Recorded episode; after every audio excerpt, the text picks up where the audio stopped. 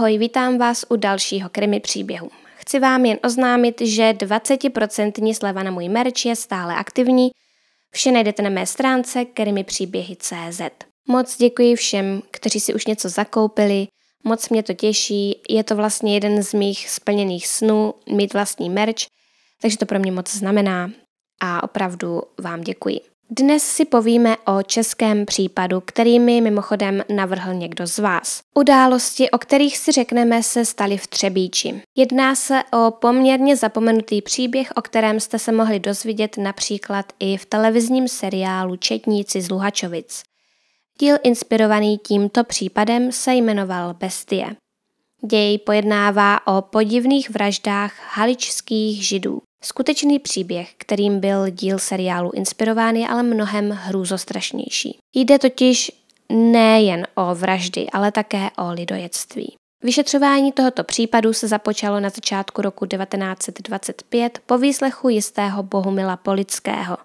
Ten se totiž dostavil na výslech ohledně zmizení jeho otce Matouše Polického. Ten se v té době pohřešoval už šest let a měl být prohlášen za mrtvého. Výslech Bohumila Polického ale všechno změnil a odtajnil hrůzy, které se v Třebíči odehrály. Hlavním místem tohoto příběhu je Kohnův mlýn. Obrovská ošklivá stavba, která stávala v dnešní ulici Na Potoce v centru Třebíče. Byl to objekt se sociálními byty, jenž tehdy obývala největší chudina, kterou tam během první světové války i po ní ubytovala radnice. Lidé tam žili v místnostech, kterým se říkalo ratejna. Žilo v nich někdy i několik rodin pohromadě, každý si svůj malý prostor nějakým způsobem označil a ohraničil. A to například nábytkem nebo jen hadry zavěšenými na šňůře na prádlo. Uprostřed místnosti byla umístěna velká kamna, na kterých neustále někdo něco vařil. Ale ne všichni obývali ratejnu. Někteří v Kohnově mlýně měli vlastní byt. Též však nešlo o žádné dobré bydlení. No a v té ubytovně žili i zmizelí bratři Poličtí, o kterých bude řeč. V objektu žili také haličtí židé, kteří utekli před válkou z Polska a Ukrajiny. V Třebíči byl totiž za první světové války uprchlický tábor. Chudí, silně nábožensky založení lidé v černých kaftanech, jejichž hlavy zdobily klobouky a pejzy se ale brzy staly terčem nenávisti. V evidenci haličských uprchlíků panoval nepředstavitelný chaos. Oficiálně jich ve městě mělo být kolem stovky, ale ve skutečnosti jich mohly být klidně až tisíce. Nikdo nevěděl, kdo kam patří a spousta těch lidí nebyla nikde nějak oficiálně vedená a to je problém například, pokud někdo takový zmizí. Často se totiž nikdo po takovém člověku nezhání. V tomto příběhu půjde bohužel i o zmizení a smrt několika haličských židů. Zatímco v první fázi je Třebíčané vítali, ke konci války už se v tamním tisku objevovaly nenávistné články. Židům nikdo nerozuměl, obyvatelstvo tehdy svírala chudoba a hlad. Ale byla válka a tak se lidé zprvu snažili uprchlíky tolerovat a pomoct jim. Nenávist vůči nim ale rostla. Haličští židé totiž byli dobří obchodníci. Skupovali kvanta různého zboží, které pak jezdili prodávat například do Vídně a na místní obyvatelstvo se nedostávalo. Potíže prý tkvěly i v tom, že do Čech přijeli prakticky ze středověkých podmínek a neměli skoro žádné hygienické návyky. V kronice tamní židovské obce se píše, že židovskou školu, kde byli uprchlíci také ubytovaní, značně znečistili a poškodili. Určitě v mém vyprávění nehledejte nějakou zášť, to, co jsem zmínila, vůbec nemyslím špatně, já chápu, že třeba prostě jen hygienickým návykům neměli jak naučit. Pouze se tu snažím vylíčit situaci, která tehdy panovala. Já zásadně odmítám jakýkoliv podobný druh nenávisti. Teď se vrátíme k onomu výslechu Bohumila Polického. Vypověděl, že se v roce devatenáct set dvacet vrátil z italského zajetí a po příchodu domů ho čekala smutná zpráva, kterou mu sdělila jeho manželka Antonie. Řekla mu, že se jeho otec i strýc od roku devatenáct set devatenáct pohřešují. Bohumilův otec se jmenoval Matouš Polický a jeho bratr, tedy Bohumilův strýc, nesl jméno Bartoloměj Polický. Bratři žili v Kohnově mlýně ve světnici, kterou jim přenechal jistý Josef Fejta. Bartoloměj se živil jako hodinář, čerstvě rozvedený Matouš jako truhlář. Antonie Polická Matoušovi nosila jídlo a pomáhala mu s čímkoliv potřeboval. Právě ona byla pravděpodobně jednou z posledních osob, která s ním mluvila. Svému muži Bohumilovi vyprávěla, že když Matouše Polického navštívila naposledy, pomáhala mu spočítat peníze. Mělo jít o částku ve výši pět tisíc korun. Toto se odehrálo večer a poté, co druhý den přišla s obědem, nenašla už ve světnici ani jednoho z bratrů Polických. Byl tam pouze Josef Fejta a ten jí sdělil jen to, že oba muži předešlého dne asi o půl desáté večer odjeli vlakem. Bohužel je pravda, že poličtí měli našetřeno několik tisíc korun, které si v únoru roku devatenáct set devatenáct vybrali, aby bankovky mohly nechat okolkovat. O tom bohužel věděli i jejich sousedé, kteří začali vymýšlet plán, jak se bratrů zbavit a peníze jim vzít. V březnových dnech roku devatenáct set devatenáct byla celá Třebíč vzhůru nohama. Město pročesávali četníci i dobrovolníci, ale po bratrech nebylo nikde ani vidu, ani slechu a když se do konce března neobjevila jediná stopa, pátrání ustalo a začalo se říkat, že poličtí utekli po válečné chudobě buď do Ameriky nebo do rakouského Lince. Rodina tomu ale nevěřila. Sám Bohumil Polický řekl, že si myslel, že jeho otec neměl důvod v té době odejít a neodešel by bez rozloučení. Bohumil nikdy nepřestal záležitost řešit a věřil, že věci přijde na kloub. Často chodil svůj žal a problémy zapíjet do hospody. Podle dobového popisu si k jeho stolu jednoho dne přisedl odpudivý a hloupý muž příjmením Dvořáček, který též žil v Kohnově mlýně. Opilý Dvořáček mu sdělil, že prý přesně ví, kde je jeho otec. Stačí se prý zeptat nějakého Fejty. Bohumil samozřejmě vše policistům poreferoval a v zápětí se znovu rozjelo vyšetřování. pátého února roku devatenáct set dvacet pět se v Třebíči začalo zatýkat na základě podezření z loupežné vraždy bratrů Polických. Zatčení byli bratři Josef a Jan Fejtovi a Jan Fejta starší, Jaroslav Kunst a manželé Anna a Karel Dvořáčkovi. šestého února devatenáct set dvacet pět byla zatčena i Marie Kunstová a druhého dne si četníci přišli i pro jejího manžela Josefa Kunsta. Jako poslední z hlavních postav byli devátého února zatčeni Tomáš Mašek a Josef Kment. Všichni byli vyslechnuti a to, co vypověděli, bylo šokující. Mezi první zatčené patřili manželé Dvořáčkovi a Josef Fejta, kteří všichni žili v Kohnově mlýně. Josef popíral, že by se na vraždě bratrů Polických podílel, ale uvedl, že o ní věděl. Věděl, kdy se to stalo a za vrahy označil Karla a Annu Dvořáčkovi. Anna Dvořáčková prý obětem naservírovala čaj s rumem. Poličtí se opili a potom na něj její manžel Karel Dvořáček hodil těžký trám, který je zabil. Josef Fejta zjistil, že byli oba bratři skutečně zabiti a jejich těla vhozeny do strouhy v Kohnově mlýně, protože tam viděl z bahna vyčnívat lidskou nohu. Karel Dvořáček při výslechu uvedl něco jiného. Uvedl totiž celou řadu jmen lidí, kteří se na vraždě bratrů měli podílet.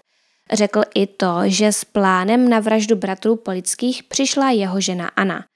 I podle jeho verze došlo k opití mužů čajem s rumem, ale uvedl, že k jejich zavraždění bylo použito seker, nikoliv trámů. Sekery podle něj navíc použili on sám, Jaroslav Kunst a Josef Fejta. Ostatní byli na stráži a hlídali, aby je příčinu nikdo nezastihl. Karel Dvořáček byl tím, kdo četníkům ukázal, kde v Kohnově mlýně najít mrtvoly bratrů. A popsal i to, jak se jich zbavili. Moravské listy později v průběhu soudního líčení o Dvořáčkových napsali následující. Dělník Karel Dvořáček je menší, slabší postavy a zarputilého vzhledu a je jistě schopen každého násilí. Jeho manželka Anna je silná a tělnatá a modré její oči tvrdě zírají vpřed. Konec citace. Dále z domu za nevyjasněných okolností zmizelo zřejmě až osm přechodně zde ubytovaných židovských uprchlíků. O tom však do té doby nikdo neměl ani tušení.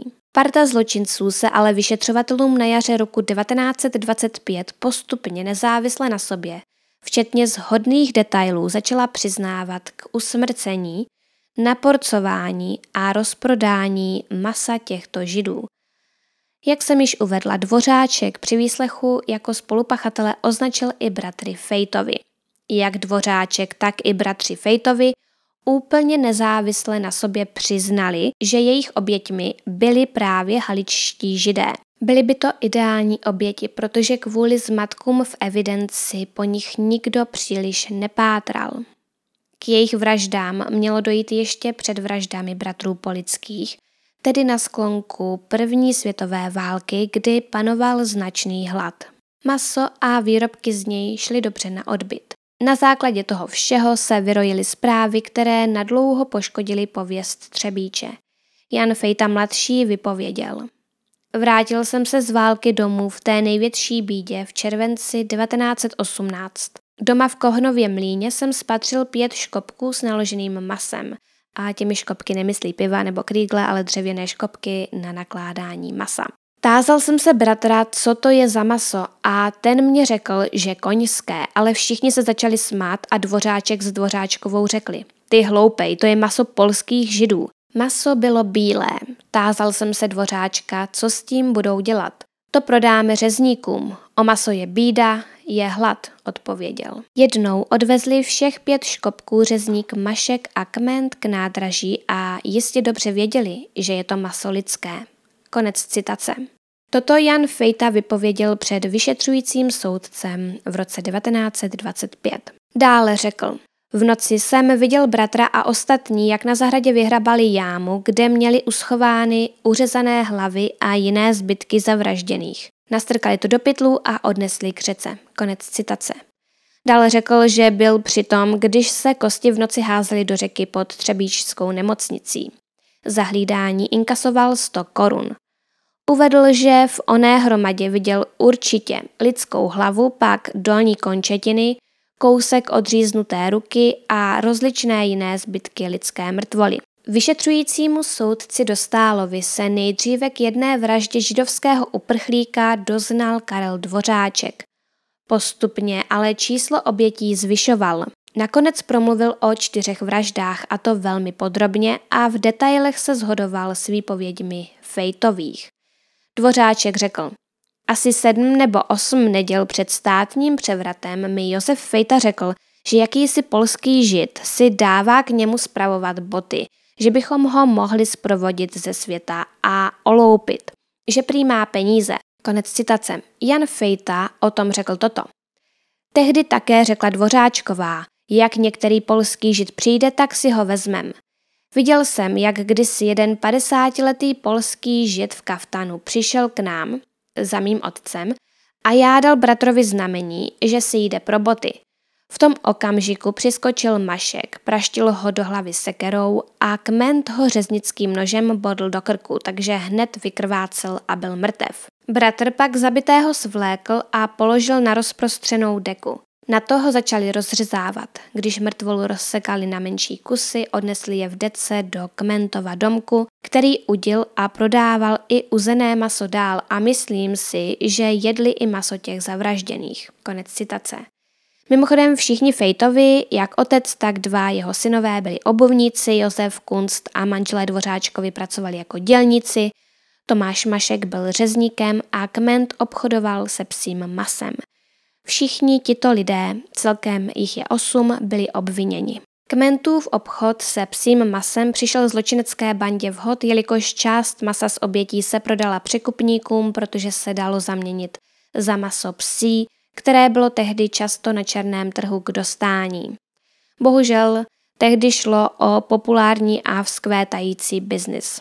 Maso byla vzácnost vzhledem k bídě po první světové válce, a proto se rozjel prodej psího masa. Především kvůli nedostatkům a vysokým cenám totiž nahrazovalo jiné druhy masa. I když bylo na lidi, kteří psí maso konzumovali, pohlíženo zbytkem obyvatelstva negativně, nešlo tenkrát o nic neobvyklého, což dokládá například i úryvek ze článku vydaného roku devatenáct set patnáct v publikaci Čas.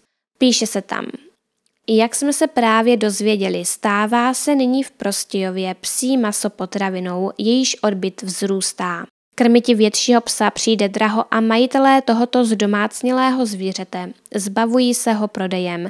Nebyl-li jim pes ještě jinak potřebný, než jako pouhý hlídač. Kupců je dosti. Konec citace.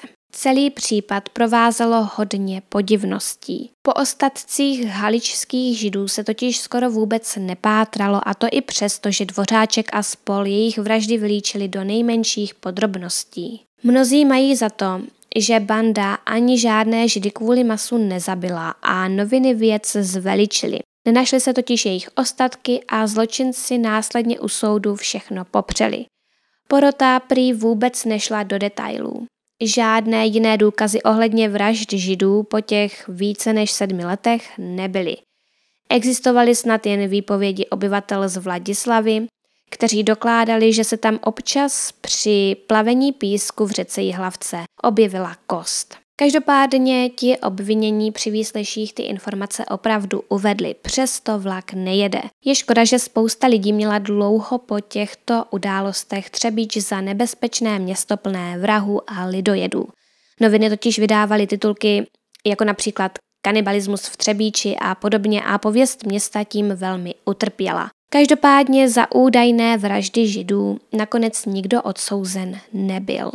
Nikdo neví, jak tomu tehdy skutečně bylo, zda k nim došlo nebo ne.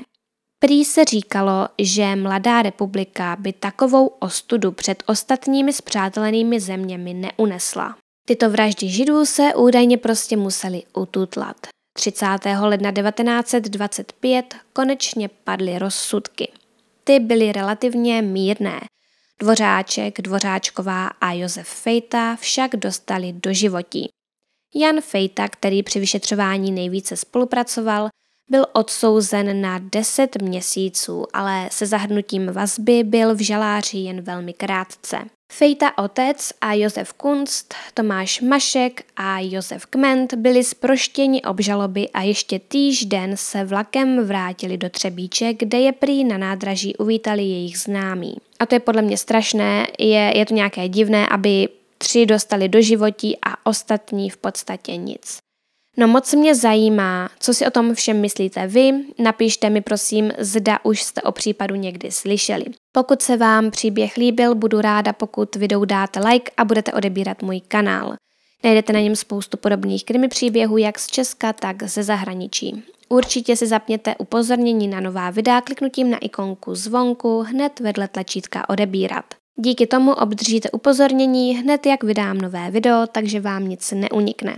Pokud se chcete s předstihem dozvědět o tématu a čase vydání dalších videí, můžete mě sledovat na Instagramu. Profil nese název krimi tečka příběhy.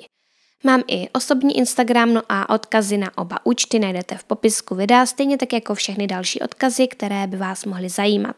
Je tam odkaz na můj momentálně slevněný merch, odkaz na stránku Buy Me Coffee, kde mi můžete zakoupit kafičko a podpořit tak moji tvorbu trochu jiným způsobem, ale pokud chcete za vaši podporu obdržet něco na oplátku, můžete navštívit můj Patreon. Na závěr bych tedy chtěla poděkovat všem mým stávajícím patronům, kterými jsou Klára, Lukáš, Janka, Štěpánka, Mirka, Kateřina, Dagmara, Anička, Monika, Jitka, Petra, Jana, Michaela, Diana, Martin, Filip, Dana a Kateřina. Dále děkuji i těm, jejichž jména jsou k vidění na obrazovce a těm, kteří si přejí zůstat anonymní. Moc vám všem děkuji za zhlédnutí, to je ta největší podpora, kterou mému kanálu můžete poskytnout. Přeji vám krásný zbytek dne a budu se na vás těšit u dalšího krimi příběhu.